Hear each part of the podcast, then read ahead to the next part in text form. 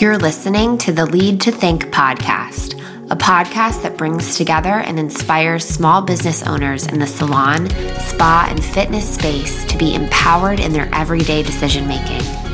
My name is Lauren Gish. I'm best known for being a coach and strategist in small business. I'm also a salon owner in Nashville, Tennessee. We're going to be talking about key strategies to keep you from being overworked, overwhelmed, and drowning in debt to being rested, in control of your business, and more than profitable. I'll be sitting down with industry experts and business owners that are just like you to discuss the lessons they've learned and the strategy that's helped them build and survive the roller coaster that is small business. Welcome, everyone, to this episode of season two. I'm excited to reintroduce you to Joshua. He was a guest last season, and I thought he would have more to say this season on growth and embracing discomfort and making it work for you. So, Joshua, would you reintroduce yourself to our audience? Yes, I would. Thank you so much for having me on again this uh, season. So I'm Joshua Pennington. I work for a distributorship of hair products, and I'm a salon consultant for them. And then I'm also a real estate agent here in the Nashville, Tennessee area. So you've got your hands in all kinds of stuff right now going on. I do. On. I love it. Yeah. I really like to embrace the discomfort. So what some of you might not know, and I talked about this a little bit last season, is that Joshua actually hired me. And so when I became a stylist at the salon that I now own, he did my first interview. And so, and convinced my business partner to hire me, which is amazing. So yeah, we just have a funny history together. And I've gotten firsthand to see some of the things that Joshua is going to be talking about today and really how he's embraced growth in his life. And so, Joshua, what, what are you going to want to share with us today? You know, I think the one thing I really feel like I that can relate to a lot of people out there is I'm somebody that is not a super social person. Like I am not Not somebody that just goes out there and starts striking up random conversations with people. And so when I left, you know, your salon, I took a job where that was it. Like I went and went into new places and stroked up new conversations with people. And what I felt was like this discomfort, like a great, great discomfort, because I was going against everything that was that was me, like who I was. And so I had to find a way to work around that. So what do you do to grow? You do the thing that you hate doing over and over and over again. So it was it was interesting. I mean, you got to see that. I think we talked a lot about that and how some days I would, I literally would pull up to places and be like, I can't go in here today. I really? Did today. you ever turn? Did you ever just turn around? Oh yeah, completely. I literally pulled up to places and I would be like, God. I can't deal with this person today, or I can't, like, I can't go in here. Mm-hmm. Um, what did you, I want to take a second and ask you, like, when you had those moments of discomfort, like, what did that feel like for you? Like, what did you, what thoughts did you have? What did it feel like in your body? Because that's different for everyone when they're like, I cannot. Like, what did that mean? So for me, it was literally a feeling in my chest where it was like, it just like fell down into my stomach where I was like, ooh. um, and like my head was just like, oh, I don't want to do this. I don't want to do this. I can't do this. Like, I felt like I couldn't emotionally take that on. Mm-hmm. Like my anxiety was at a point where I like knew I couldn't go in there. Yeah. And so what I had to do, I mean, I had to go and start building relationships. And so I just started going into places with the hopes of building a relationship with somebody and getting to know them. Mm-hmm. And that's really when I started seeing growth. Did that help that feeling? Like when you reframed that for yourself and said, okay, I'm just going to look at this like building relationships. Did you still feel that like weight in your chest and anxiety, or did it help with that? It helped with that. Like it didn't go away. Like I, you know, the anxiety is always there, mm-hmm. but I was able to do, go into it knowing like, okay, I'm here to talk to these people and just meet them, basically. Mm-hmm. I wasn't there to sell them anything at the moment because, to be honest, I'm a terrible salesperson because I don't like selling. Like, I'm a relationship builder, and I'm like, let me help you fix your problems. What are your problems? Let's fix those. Mm-hmm. And so once I had that focus, I just felt a lot better because I knew I was helping people. Mm-hmm. I didn't feel like a sleazy car salesman, or I didn't feel like I was just schlepping shampoo. Mm-hmm. I was there with a purpose to help people. Mm-hmm. Um, I had a good friend that was like, every time you walk in the door, it's like hope walks in. And so that's my that's my go-to thing is like, how can I deliver hope to these people? And once I did, I saw huge growth in my business. Like when mm-hmm. I started being relationship focused, I mean, I think in my first six months to a year, I think the territory increased about thirty-two percent. Mm-hmm. Huge. That's um, huge. This market's already been established for a long time. So to then do that, and a lot of it was from referrals because mm-hmm. people had relationships with me.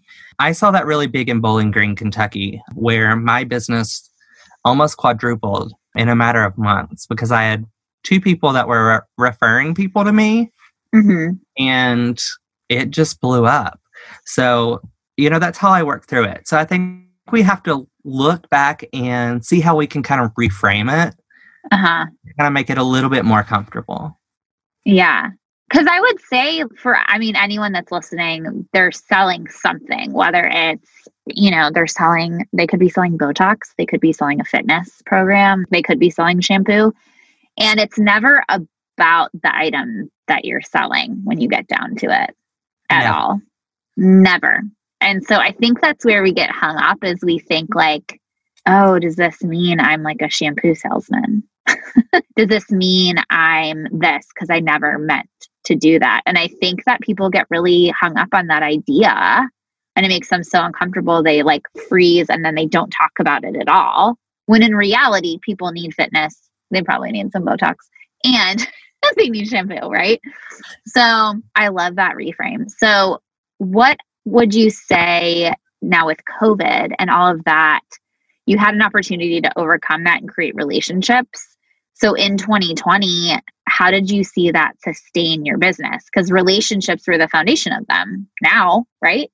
You had yeah, time to prepare. I mean- I so right now I'm not really going into salons just because the cases have been rising. You know, they're starting to go down a little bit more now, but it's a lot of mine was like constantly checking in with my accounts, whether it was a text. Um, it wasn't always to the owner. Sometimes it was just with the person that, you know, my point of contact. So that could be a manager or just somebody that was at the front desk. And then being in constant communication on socials as well as through emails and just building that relationship like, hey, how are you doing? Not how your business is doing, but just checking in and being real with people like, how are you doing? And letting them know also how you're You're feeling. In twenty twenty, I had massive growth. I can attribute that one hundred percent to the relationships I built mm-hmm. before last year. Mm-hmm. I remember you and I, once we could finally go somewhere, we went and got margaritas outside. You remember that? We I did, social yes. distance and drink margaritas outside. And you were talking about how much your business had grown and how much less you were doing. And I just was like, it's because you make people feel like you care about them. And the last thing that someone wants when they're going through a ton of stuff is to have to make a new relationship or be called on by a salesperson. Like you want the person that you know is going to like hear you and see you for where you're at.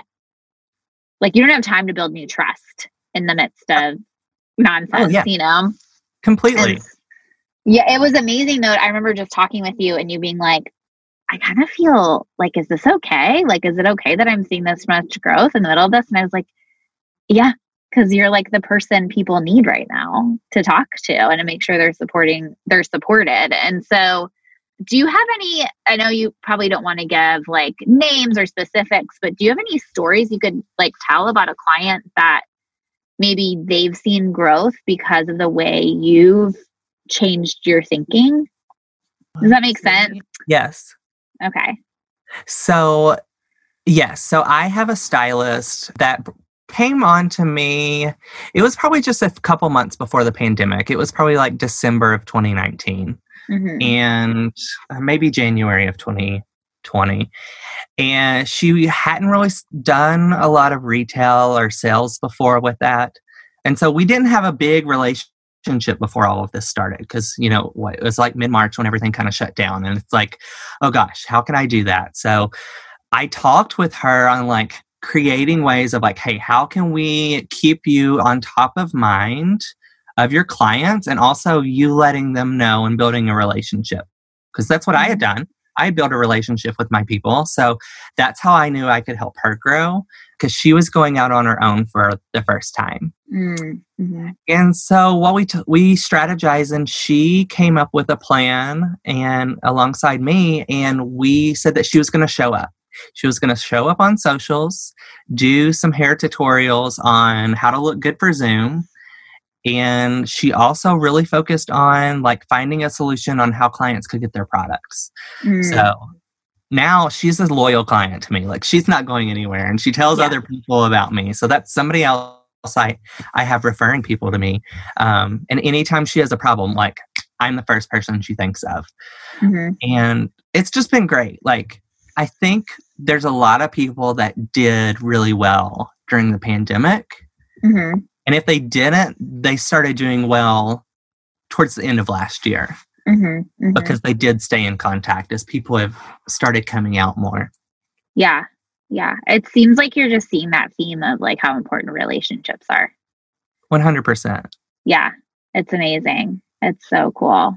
So Joshua, you managed a large retail cosmetics store for a while and had staff under you, and it was very corporate. And their stores all over the country. And so you went from kind of corporate big business where you had everything coming from the top down to working in a small business to then assisting small businesses and being a small business yourself. And so there's so many things that we could unpack there. But what I want to know from you is in the way that you had to grow and learn how to sell in different areas, did the corporate stuff cross over? Did you have to relearn? What did you see as the biggest difference between those? The the two biggest differences between like the corporate role I had and being more like in with small businesses and helping small businesses would be that relationships are much more important in small businesses. Mm-hmm. I definitely see that more and more, as well as the people that help small businesses. And then, but one thing I would say that being in a more, um, working for a big corporation is that it taught me how to use systems. And so that's what I try to bring into small businesses because, I mean, especially in the beauty industry, people just don't have a business degree to necessarily start a business. And that probably goes the same for any health and wellness business. Mm-hmm. Um, you know, we have a craft and we're good at it. And then we open up a space and bring other people under us. Yeah. And there's nothing wrong with that. Like, you know, there's great businesses out there. You've got a great business that's seeing great profitability. And I see a lot of those, but it's, so that's what I try to bring into the people that I help. And I think giving, finding those resources on how you can implement systems, because that creates a more consistent experience for mm-hmm. your clients. Mm-hmm. And that ties directly into the relationship. Being on the side I'm on now where I'm helping small businesses, it's helping them kind of find those small little things that they can help. And really, that's just helping me build my relationship with the businesses that I serve. Yeah, that's really good. What is something that maybe you learned in corporate selling that you would never tell a small business to do? So one thing I would never tell a small business to do that I learned in corporate. So being in a, you know, in the corporate place I was at, it was, you kind of interacted the same with every client. Mm-hmm. Mm-hmm. Every client is not the same. So I think that's where you have to be more adaptable. So mm-hmm. like have a system, but know how you can alter the system depending on who you're with. And I would tell you, like, never be pushy. Don't be pushy. Educate your client and they will want whatever you're trying to sell them. Mm-hmm. Just educate them and offer it to them. Oh, yeah. Yeah. If you can educate them and they can see the distance between what they know and what you know, well, it's all, it's all, it's fine. Yeah. It's all about being an expert. So in closing, I think what I'd love to hear from you today is, I know there's some new trends coming into the industry as we come off of COVID, and there's some different things that we've seen. And so what are some creative ways that small business owners can embrace some of this change and turn it into growth for their business? Have you seen anyone doing anything that you found really innovative with their clients? So yes, um, subscription boxes. I've seen people that are starting to do those for their clients so that they can kind of get like a quarterly, you know, something that's a value. So of course, hair industry, you're getting maybe salon, a shampoo, conditioner, and then you're getting some styling products, products that go with it, because everybody's still not coming back. Mm-hmm. And if they are coming back, they're not coming back as often because a lot of people are still working from home. And I think we're going to see that where people are maybe extending their services out to just get more longevity because they aren't face-to-face all the time anymore. Mm-hmm. I think that's going to continue to be something that a lot of industries are going to be changed by.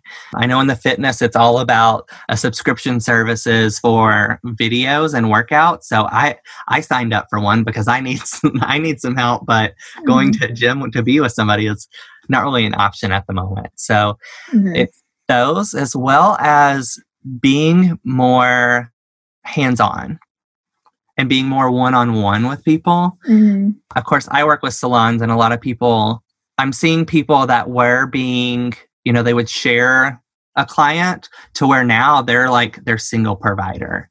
And I think we're going to see a big trend towards that again, where people are, especially in the hair industry where you have somebody that cuts and colors. Mm-hmm. But I think we're going to see that where people want to just stay with their person, and then keeping socially engaged with your clients. I think mm-hmm. that's something that's going to grow. Yeah. I'm a social media person, and I've had to like overcome that big time. So not because I don't like it or I don't want to or anything. It's just, well, it is because I don't want to, but it's not because I'm not good at it or because I, I it's just something out of my realm, but it's something I don't like doing. Is that your embracing discomfort twenty twenty-one? Like embracing social media?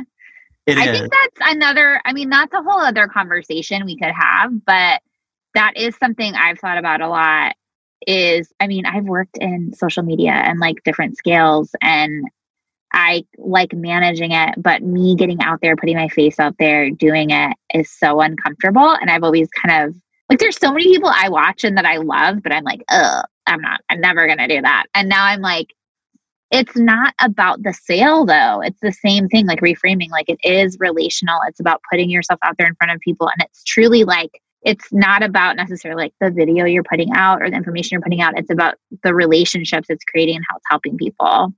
And I'm, you know, I'm a number six on the Enneagram, and I'm super loyal. And so if I feel like something is going to help somebody, I'm like loyal to it. Like, I'm like, I have to do it now. Like, I have to like aggressively pursue it. So we'll see. We'll see how we both grow on social media. I'm a two. I'm a two. So I'm the helper or the giver. So um, actually, um, so in real estate, just to kind of like push me even more, because I'm definitely being pushed, it's that I will show up on a consistent basis live, or at least post a video of me. And so a lot of that's going to be geared towards helping. So helping people, because that's what mm-hmm. I like to do in relationships is help. Yeah, I think we just have to commit to it. Yeah. So if anyone wants to watch your growth journey in twenty twenty-one, where can they find you on socials? So on socials, you can follow me at Joshua Sells T N. That's going to be on Instagram or Facebook. Or you can follow me on my hair world, and that's going to be Joshua, the number four modern.